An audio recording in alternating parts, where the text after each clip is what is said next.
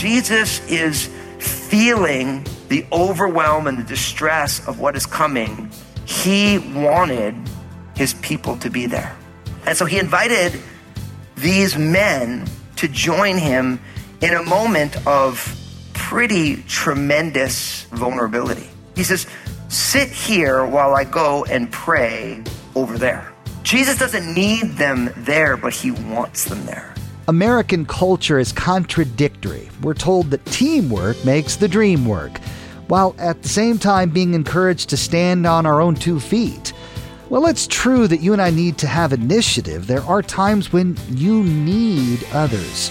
Pastor Daniel is going to show today that Jesus, our example, when he was at the hardest place in his life, actively sought out the companionship of those closest to him. Now, here's Pastor Daniel in Matthew chapter 26 as he begins his message Jesus Prays. Jesus is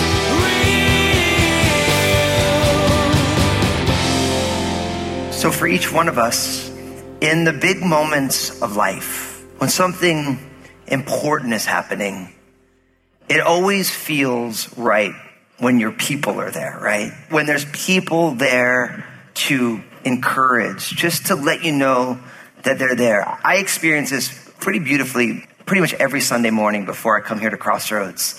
You know, I get up on a Sunday morning and seek the Lord, and then invariably before it's almost time to leave, I hear my youngest Annabelle. So Annabelle's eight, and Annabelle is probably like 35 pounds dripping wet with all of her clothes on. But you know she's coming because she's in like that stomping phase of being a kid where it's like you're not really aware of how hard you're stepping. I could hear Annabelle coming from a mile away. She's like Bigfoot. But sure enough, she comes downstairs. It's just this morning. She's like, Dad, I'm so happy I caught you because I want to pray over you before you go to church today. And, and it's almost every Sunday. And she stops and she comes over. She lays her hand on my shoulder and she says something effective God, will you bless Dad and help him preach the best message he can? And then you do your work, you know? in Jesus' name. And it's so sweet. Like she is just there with me because it's like before I leave to come to church, it's like I'm thinking about the message and what's going on. And like on a day like today where I'm getting to play bass and do baby dedications, and I'm like, okay, got to keep all this together in my heart. And then normally my bride Lynn will come and she'll pray for me, but it, it makes it so beautiful because it's like I'm called to do this, but we get to do it together as a family. And there's just something about in those big moments, your people being there. We saw this also this week. You know, I told you about my middle child, Maranatha. So she's a freshman in high school. And in the fall, she played volleyball, but in the winter, she wanted to play basketball. So sure enough, she went out for the basketball team. And as a freshman, she made the junior varsity, but she swings up to the varsity. So she's been playing varsity basketball now. And it was cool because in her first game, we were like, man, we need to get there on time because she was even saying, like, man, I'm playing on the varsity and man, this is big, dad, you know, and just, she was concerned about it, just thinking about it, you know. And so sure enough, we got there early and I saw her, we got into the gymnasium and we found our little seat in the corner so I don't get in too much trouble because I'm the parent with the big mouth who wants to keep the good witness of Crossroads solid in the community by not getting thrown out of the game. But it was so cute because she just looked up and she saw me and she just gave me a little smile and it was like, because we're her people, we wanted to be there for her. And so much of life, especially in those times of vulnerability, those times when you're stepping out, you just kind of need people to be there. People just to let you know, hey, I see you. I'm here with you. I'm for you. And in some ways, in our very busy, our overly scheduled million options culture, that's kind of something that's falling by the wayside. Where we live in a culture that is more connected digitally, but people feel more alone. But we have to always remember that God created us for relationships. And we need one another. Each one of us, we need one another. And it's been beautiful. As we've been doing this series that we're calling Vulnerable God, it's been meeting me and ministering to me in very unique ways as we look at God, who we know is all powerful, but we see God as the most vulnerable. What we celebrate at Christmas, the all powerful creator God taking on human skin and walking through this world with us in tremendous vulnerability. We've been just looking at all the different ways we see Jesus as vulnerable. And there's so much that we learn from it, so much that I'm learning from it. And so today we're going to look at another almost shocking view of Jesus in vulnerability. We're going to see uh, Jesus praying in the Garden of Gethsemane. So if you could open your Bibles to Matthew chapter 26, we're going to take verses 36 to 46 together. So picking up in verse, I just want you to read along. I'm not making this stuff up. It's in God's word, and that's why we study. We want to know what it says here. Now, before we get into the passage, it's important to put this in context of where we are in the story of Jesus. Now, you have to realize that the series, it's Christmas season. And Christmas is the time that we celebrate or commemorate the birth of Jesus, God taking on flesh and dwelling among us. But you have to realize that the birth of Jesus is so important because of Jesus' ultimate death and resurrection. You have to realize that Jesus' road to Calvary, which is where he was crucified, it began with no room at the inn being laid in a manger. And what makes Jesus' birth important is ultimately God's purpose for Jesus as the Christ, the Messiah. And as we jump into the story here in Matthew 26, we're right at the tension point for the life of Jesus. We actually find Jesus in almost his last 24 hours before he dies on the cross for your sins and my sins and the sins of the world. He's moved through his community, healing, preaching, God was moving in amazing ways and all sorts of issues in between. At this point, Jesus has offended all the people in power in every camp. And now it's at that moment where they want to cancel Jesus. Everyone's just like, we are done with Jesus. This guy is a problem. We need to get rid of him. And so there's a plan in place to arrest him and ultimately to have him tried. And their hope was that Jesus would be killed. Jesus had sat down with his disciples at that Passover meal. And as they passed around the bread, he would say, You know, this unleavened bread that's broken that you have spent every year of your life growing up partaking of the Passover meal, it was actually never about the unleavened bread only. This is my body, which is broken for you. He took that cup and for the disciples, they had celebrated Passover every single year. They'd always pass those cups of wine around. He's like, oh, but this isn't just commemorating the blood of a lamb who was killed so that the angel of death passed over the generation who left Egypt at the time of Moses. This cup is the new covenant in my blood. Every time you drink, I want you to do this in remembrance of me. And then Jesus left there. Judas left to go complete his plan to betray Jesus. And then we drop into the story. Look at what it says. This is verse 36, Matthew 26. It says, Then Jesus came with them to a place called Gethsemane and said to the disciples, Sit here while I go and pray over there. And he took with him Peter and the two sons of Zebedee, and he began to be sorrowful and deeply distressed. Then he said to them, My soul is exceedingly sorrowful, even to death. Stay here and watch with me. Jesus finishes his time with the disciples and they go to this place called Gethsemane. Now, what's interesting is Gethsemane, the word literally means an olive press. And the reason why I think that's important is because he's really on the east side of Jerusalem. And, you know, one day as a church, we'll do a trip to Israel. It'll be super fun in the Holy Land. If you've never been there, you have to go. I remember Lynn and I, my bride, we went when Obadiah was just under one year old. It's so funny. Obadiah actually took his first steps walking in the old city of Jerusalem. It was super cool. He wasn't walking, so we didn't have sneakers. He was wearing like these bunny slippers. Like Obadiah was rolling through the Holy Land in bunny slippers, you know, and he was just like walking around. And it was really powerful because if you were to leave Jerusalem and you go to the east side, it's the Mount of Olives. It's a really steep incline and it's all olive groves. So the fact that it was called Gethsemane for the olive press, it was a place where they made all the oils from all the olives. And I remember Lynn and I, we walked up the Mount of Olives there and there's a steep incline and we found this little park. Remember that, sweetheart? We went into this little park and it was a beautiful little park. We had some funky interactions there, but we met the guy who tended to the park. And he came over to us. He's like, Are you Christian pilgrims? And we're like, Yeah. He's like, I tend this park because Christians come because this is where Jesus prayed before he was crucified. He had a little, I think it was his granddaughter, and Obadiah and the granddaughter were playing. And we, and we must have talked with this guy for an hour. He's telling me about all the area there. And it was so powerful because all around there, there's still all these olive groves. And it was a place where they made olive oil, but the reason it was called Gethsemane is not only they made olives, but this was also a place where Jesus is getting pressed. And we see it here because it says, after this had happened, Jesus came with them to the place called Gethsemane and he said to his disciples, sit here while I go and pray over there. And he took with him Peter and the two sons of Zebedee and he began to be sorrowful and deeply distressed. See, what we learn here is that Jesus needed relationships like we do. They'd all been together. They've been celebrating the Passover, but now Jesus needs to do something else, but he doesn't do it alone. He brings Peter and the sons of Zebedee, who are James and John. These three out of his 12 apostles experienced the same things as everyone else, but they were also there, like with Jesus on the Mount of Transfiguration. Do you remember when Jesus' glory turned outward? Peter, James, and John were there. Now, as Jesus is feeling the overwhelm and the distress of what is coming, he wanted his people to be there.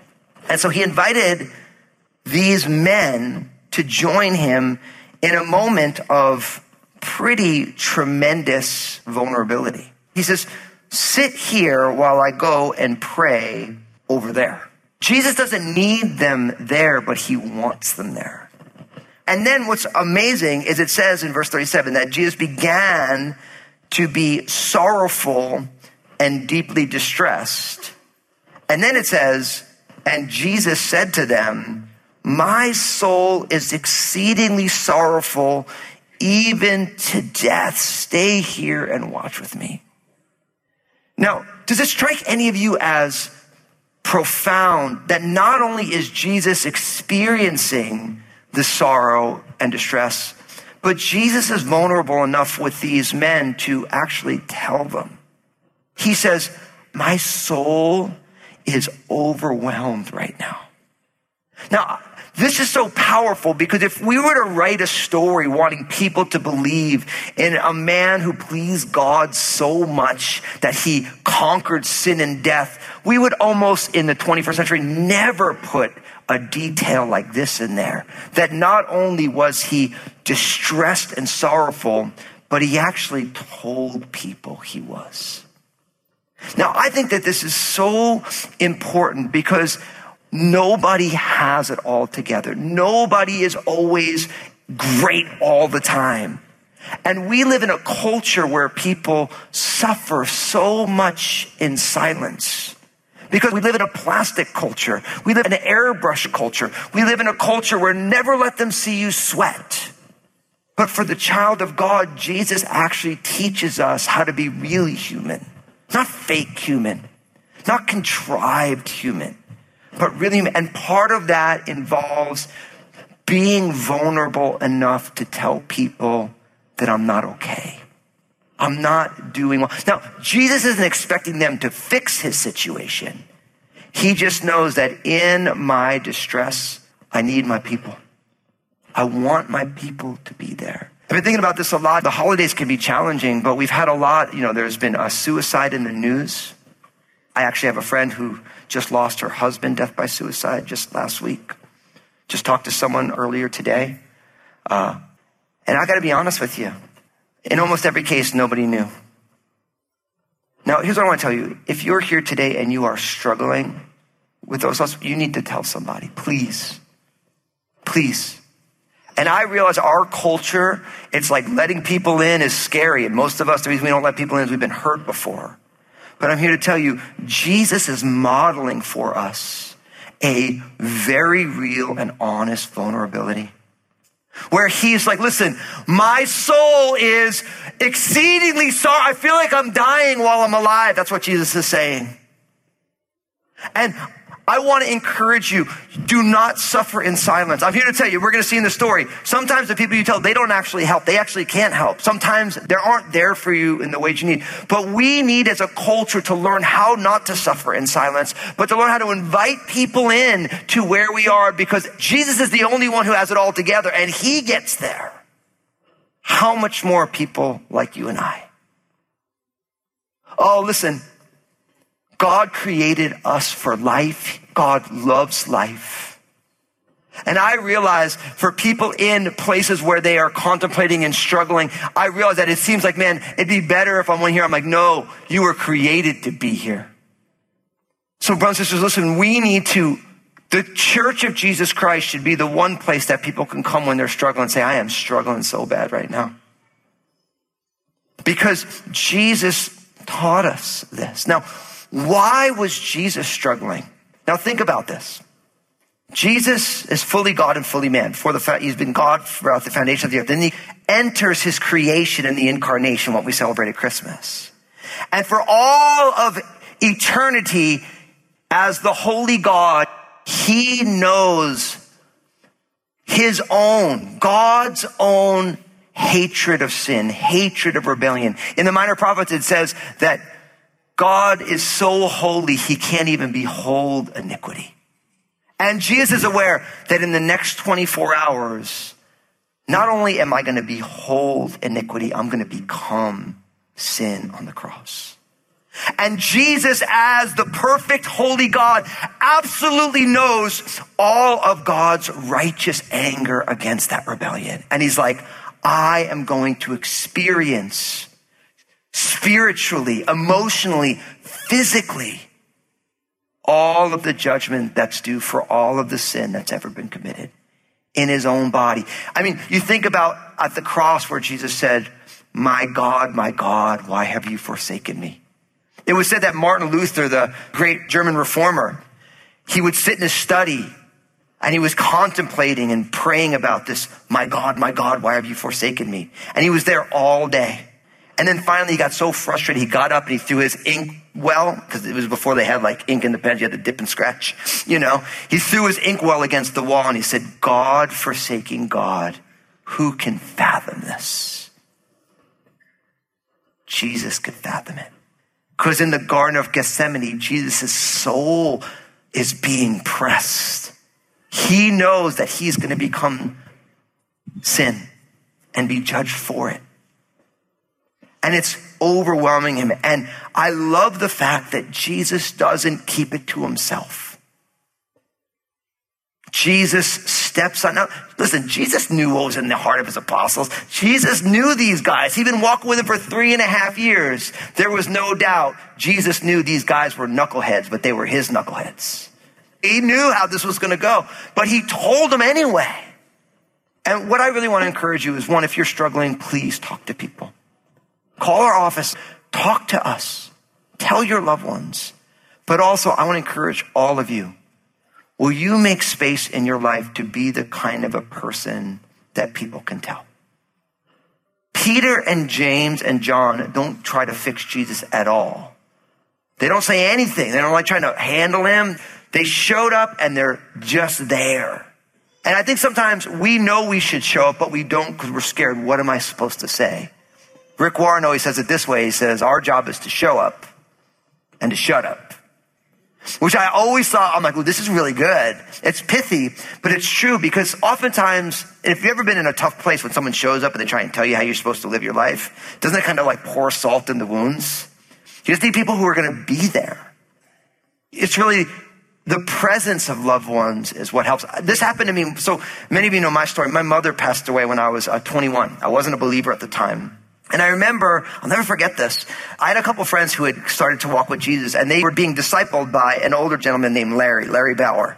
I remember because when we were freshmen, my buddies who were like 19, they were like hanging out with this guy, Larry. And I'm like, dude, what are you doing hanging out with the old guy? Like, I just didn't know. Like, oh, he's my friend. And I'm like, okay, so you're friends with like this old dude? You know, I didn't understand it at all. But Larry was around. And so I remember like I would talk to Larry and he would talk with my friends and he would always talk with me. But when my mother passed away, Larry came to my mom's funeral service. He was there. I remember because when I saw him, so like I'm all Italian, so like there's like a bigger Italian army in the New York metropolitan area than there are in Italy. You know what I mean? So when my mother, it was like wall to wall people. This church was like packed with people. But I saw Larry and I'm like, I wonder why Larry's here. It was odd to me. I didn't really know him. I kind of knew him, but not someone who would like come to that. And I remember, I kid you not, the first time I ever spoke in a pulpit was at my mom's funeral. They asked me to do part of the eulogy. It was the first time I ever spoke in a church before. I always think about that, like, oh, that was where I started before I even know Jesus. But I remember after the service was over, you know, just wall to wall people. And I remember I walked out of the church and it was just, you know, Italians are gregarious and emotional people and very touchy feely. So there was like 97 million hugs. That's why I have a beard. I have indentions in my cheeks. I made my cheeks squeeze so much for so long. But I remember I walked out of this church and I saw Larry was like almost in the parking lot, but he was just standing there, standing there. And the whole time, everyone's hugging and kissing and crying and all this stuff. And Larry just waited. He just like stood there. Almost everyone was gone. Just like my immediate family there. And then Larry, this guy I don't really know that well, Larry walked on over and he gave me a big old hug and he said, how you doing, brother? And I just started bawling. Like ugly cried all over his shirt, bawling. And Larry just hugged, he just hugged me. It was like the first time I had cried the whole day. And then after it was over, Larry's just like, I'm always here for you. And what's amazing is, is I'll never forget that. And now to this day, Larry has been a mentor in my life. Like I talk to him once a month. He lives in San Diego. We get on the phone. And for my entire life in Jesus, Larry has been just one of those people. But it all began with Larry just showing up. Not because he even was invited, he just was there. And I love that Jesus is relational just the way we are. That in a time of great distress, Jesus wants Peter, James, and John there, and he's willing to tell them. So, brothers and sisters, be the kind of people that people can talk to. Be the kind of people who, in the midst of all of the discussions, you stop and say, listen, how are you really doing? Is there anything that you need? Is there anything that's keeping you scared, worrying you? Is there anything that you should tell someone that nobody knows? And listen, if people ask you those questions, sometimes you tell people and they just don't do a good job handling that. Well, let me read you a scripture here. So listen, this kind of frames this. Galatians 5 verses 13 and 14 says, For you, brethren, have been called to liberty, only do not use liberty as an opportunity for the flesh, but through love serve one another. For the law is fulfilled in one word, even in this, you shall love your neighbor as yourself. I love that. Through love, what? Serve one another. Jesus is When you're at your lowest, it's good to have friends around you, even if they don't do or say anything to help you find an answer or feel better. Their presence just brings comfort. This is what Pastor Daniel showed about Jesus today. You were reminded that even though Jesus was God, he was also human. He had all the needs that you have. And when he wanted what we call moral support, he wasn't afraid to ask for that from his friends. Hey, everybody, Pastor Daniel here, lead pastor at Crossroads Community Church in Vancouver, Washington. We would love to connect with you in person. We have services on Sundays at 9 a.m. and 11 a.m. If you are not able to join us in person, connect with us online at live.crossroadschurch.net or find us on Facebook at Go, the number two, and Crossroads. Hey, this is Josh, and I wanted to personally thank you for listening today to Jesus is Real Radio. Did you know that Pastor Daniel also has a TV program? It's called Real with Daniel Fusco. I want to encourage you to go to JesusIsRealRadio.com, click on the stations option in the main menu, and find out if Real with Daniel Fusco airs on a TV station in your area. Next time on Jesus is Real Radio, Pastor Daniel will continue teaching about this most stressful and vulnerable time in Jesus' life. Pastor Daniel is going to teach about Jesus begging of the Father to find another way to fulfill what had to be done to redeem mankind. You'll also learn that real prayer, the kind that is honest with God, doesn't have to be long. It's about quality, not quantity. You've been listening to Jesus is Real Radio with Pastor Daniel Fusco Crossroads Community Church. Pastor Daniel will continue teaching through this series called Vulnerable God next time. Until then, may God bless.